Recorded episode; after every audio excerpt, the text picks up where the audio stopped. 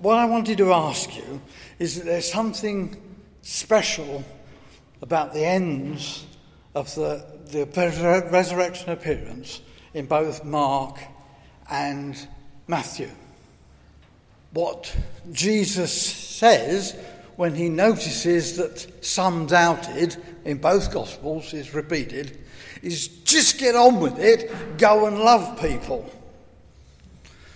He doesn't appear to have any truck with our doubts.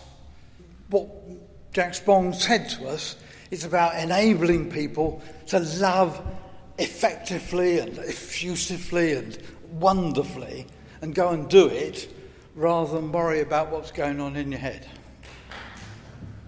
I don't, I don't entirely disagree with that, uh, other than to point out that actually the resurrection, the appearance in Mark's Gospel, very, very few New Testament scholars would think was part of the original Gospel. I mean, they just don't think that. They think it, it's in the style of language and everything. It's very different. But you're right. In the, the, the notion which Spong himself says that we should just get on and, and love people and believe that we're contributing to the reality of God in the world by doing that. I don't disagree with that at all. And I can't say that I spend an enormous amount of my time worrying about what happens when I die, but it was just that in the process of doing this and talking to a lot of friends of mine, many of whom say, This is just incredible. I can't believe that. And if you want me to be a Christian, I can't believe that. I have to take them seriously. Yeah. And that's where I think I'm coming from, that I think their doubts have actually got a pretty good basis, really. Do you think a more radical approach in church and more open discussion would lead to an increase in the congregation? Or is that just a, a myth? My experience of preaching vaguely liberal things over the years is for every person who's been upset by my liberalism, there are half a dozen people who are mightily relieved. so, my guess is that if the church was more honest about all of these questions, not just resurrection, but all the other things that we've talked about today, would suddenly think this is an organization worth engaging with. Uh, even if I don't agree with everything, at least I realize they're taking the, the debate seriously. And my fear about I speak as an Anglican, so I'm thinking of the Church of England at the moment. My fear at the moment about the Church of England is that that debate doesn't happen, and therefore we are driving people away. A friend of mine says, you know, the people who've left have, on the whole, left in a box. I mean, it's, it's people who have died and are not being replaced by new people. If we're ever going to really start to engage with lots of younger people, I think we've got to show that we are much more open to genuine debate than we have so, shown so far.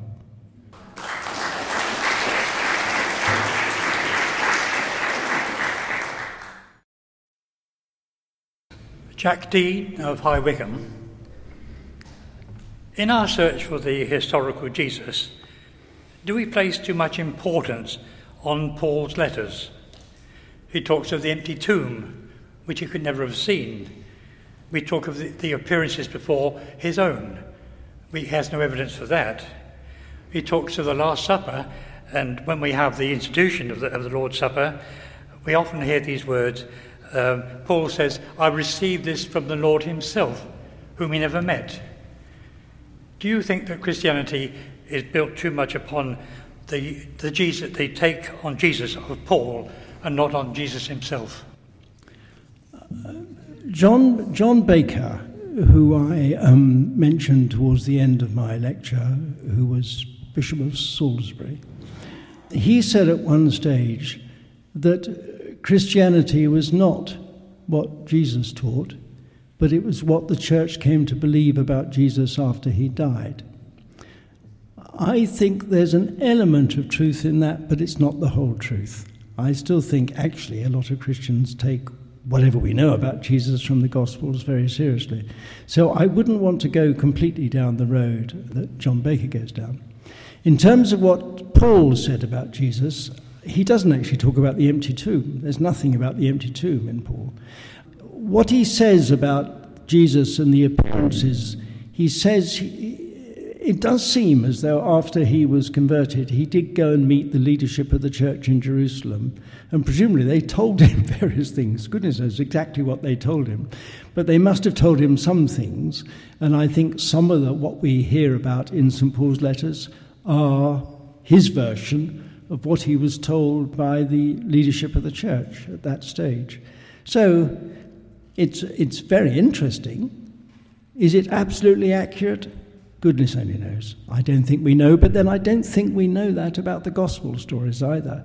There's a degree of uncertainty about the truth of everything, you know, which we can't get away from.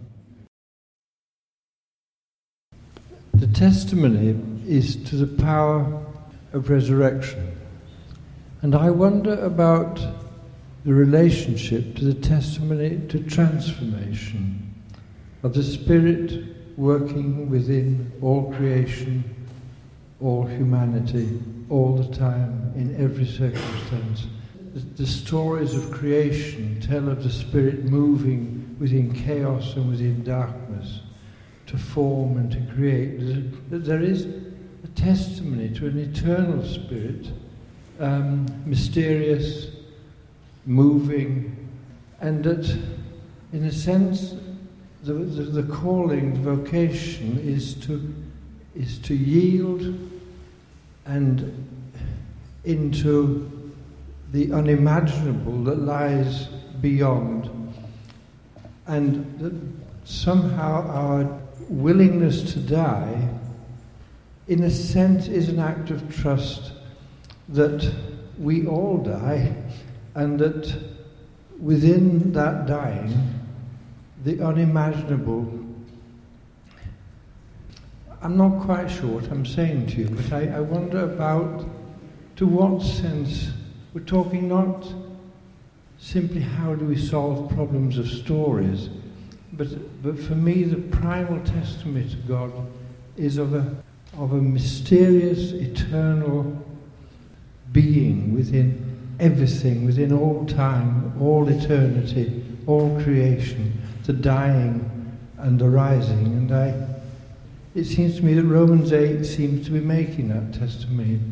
If I look back on my life and ministry, I, it's about yielding and being drawn into them, I think. Uh, that's all I can say. I think that's what Jack Spong is trying to indicate in his book, Eternal Life, A New Perspective, or whatever he calls it. Uh, I think he is saying that we have to live our life in response to God. We have to allow the reality of God to really influence the way in which we treat people and the way we react to the world and all the rest of it, that that's a very, very creative way of living. It makes a difference to the sort of people we are. And I think that's what he means by believing in resurrection. He then goes on and says this stuff about, um, you know, when you die, are you still alive? Yes, yes, yes, is what he says, which I'm I'm not so sure about, but I'm not so sure about it because of what neuroscience says, really. I mean, th- there's a very interesting book about Christian hope by somebody called John Macquarrie, who was a professor in Oxford, who died a few years ago.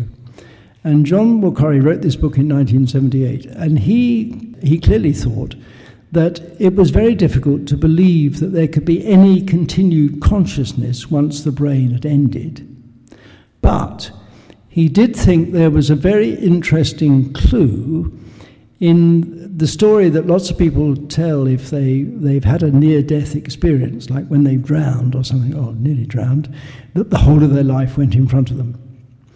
And he said what he thinks is realistic to believe is that we, we view things that have happened to us in the past in a different light from the way we viewed them at the time and that once we view them all from the perspective of eternity and God, we might then look at those things in a completely transformed way, in the way you're saying. So I don't, and he's not saying then when we die we, we, we retain that consciousness forever, but that we do have the chance of maybe seeing ourselves, as it were, from the perspective of eternity. I think there's quite an interesting thought in that but if it means, does my consciousness continue in some way after death? I find that very difficult to see how that could possibly be the case, but maybe I'm just wrong. Sorry, I'm another man. Uh, Chris Avis, Southernhay, Exeter. And I'm sorry, I'm not Jack Spong. oh, I prefer you the way you are. Thank you very much, Bob, for your detailed enlarging of Jack's ideas for me. If I could ask a more general question, not specifically related to life after death, if there is a, a living, active future for the church, do you think that that would be helped or will be helped by the realization and acceptance that God has been created by us and not the other way around?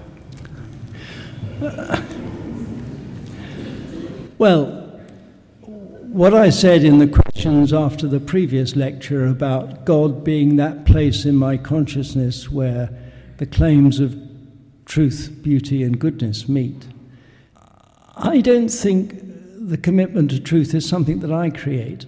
I think it's something I receive from the very structure of the universe itself as well. So I'm not sure that I think it's, it's wholly, it's certainly not my creation.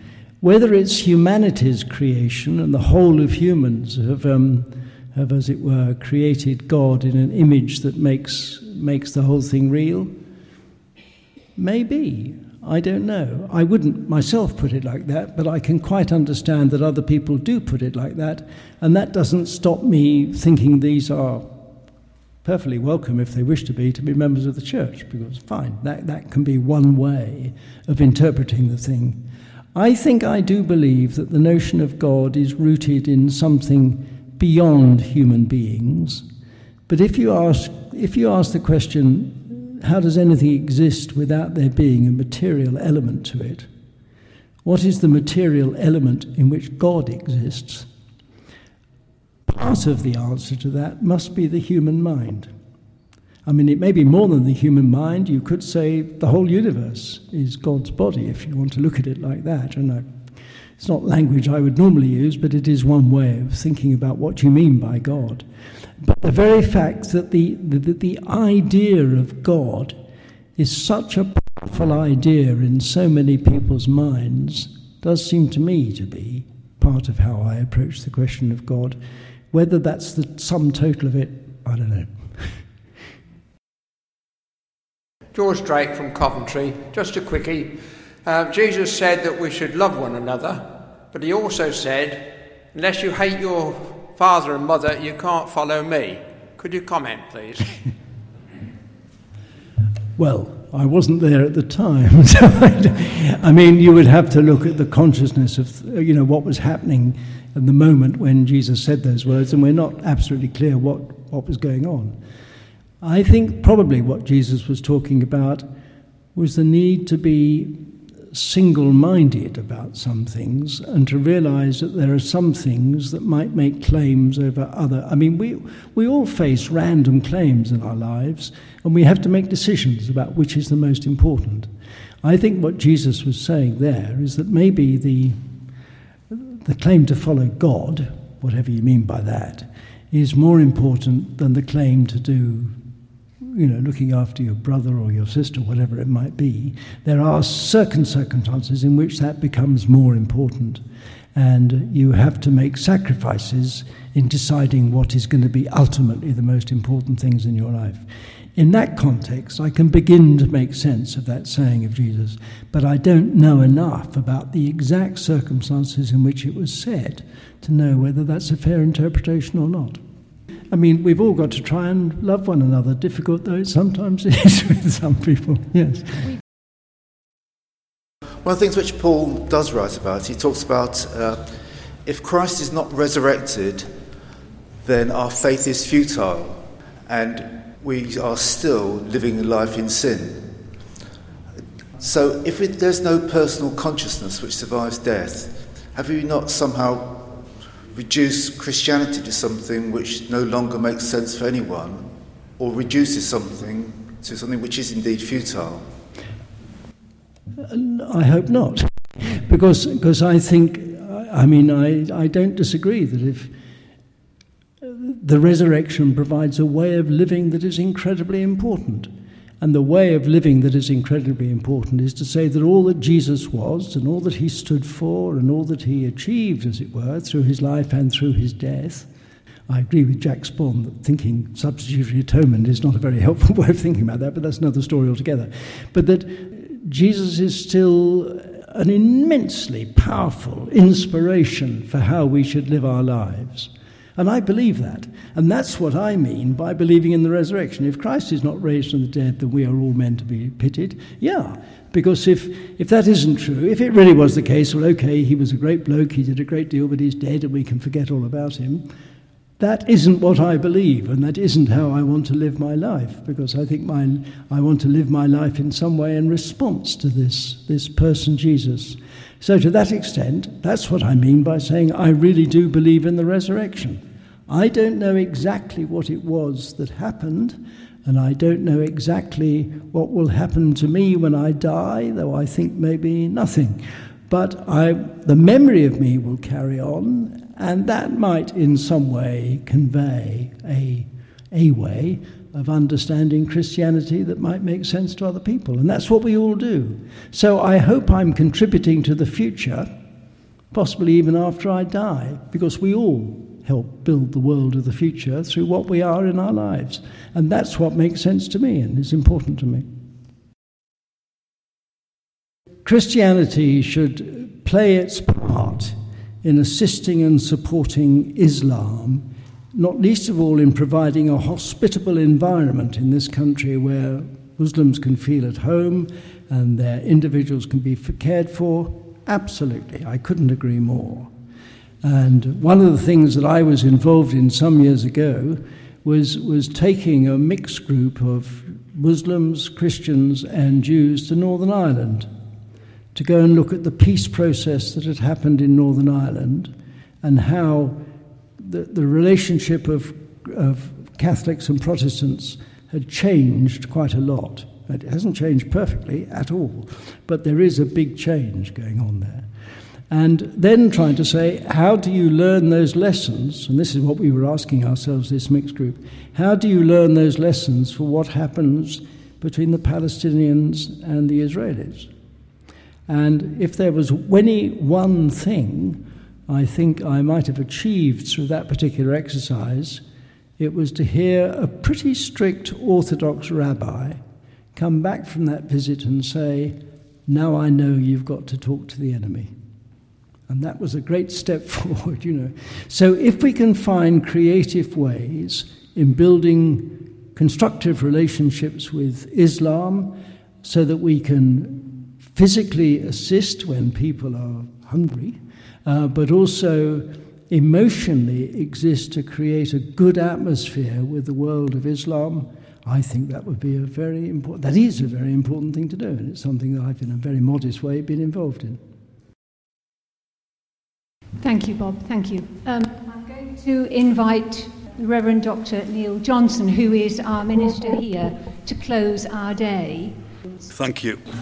This morning we heard Jack Spong say on the screen that rigor mortis is too lively a word to describe what's happening in the church.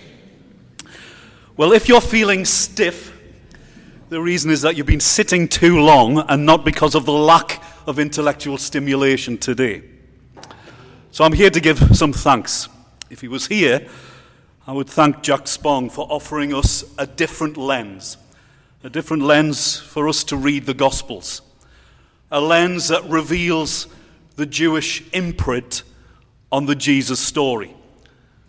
And without that understanding, it can lead to what he describes as the Gentile heresy of literal misinterpretation.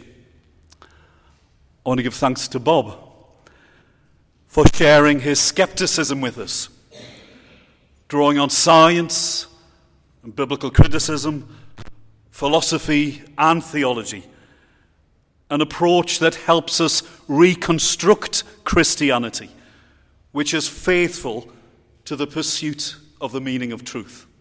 Thank you. I want to thank Julie for her dogged determination that this day was going to happen come what may.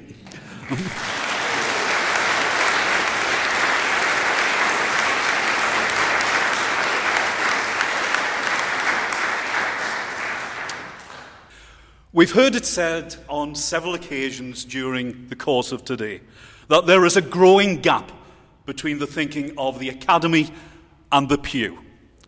So I say to you, I say to us, let's go forth and share what we have learnt today with others. And the final words, echoing Jack Spong. Let us live fully, love wastefully, and be entirely. So thank you and go well.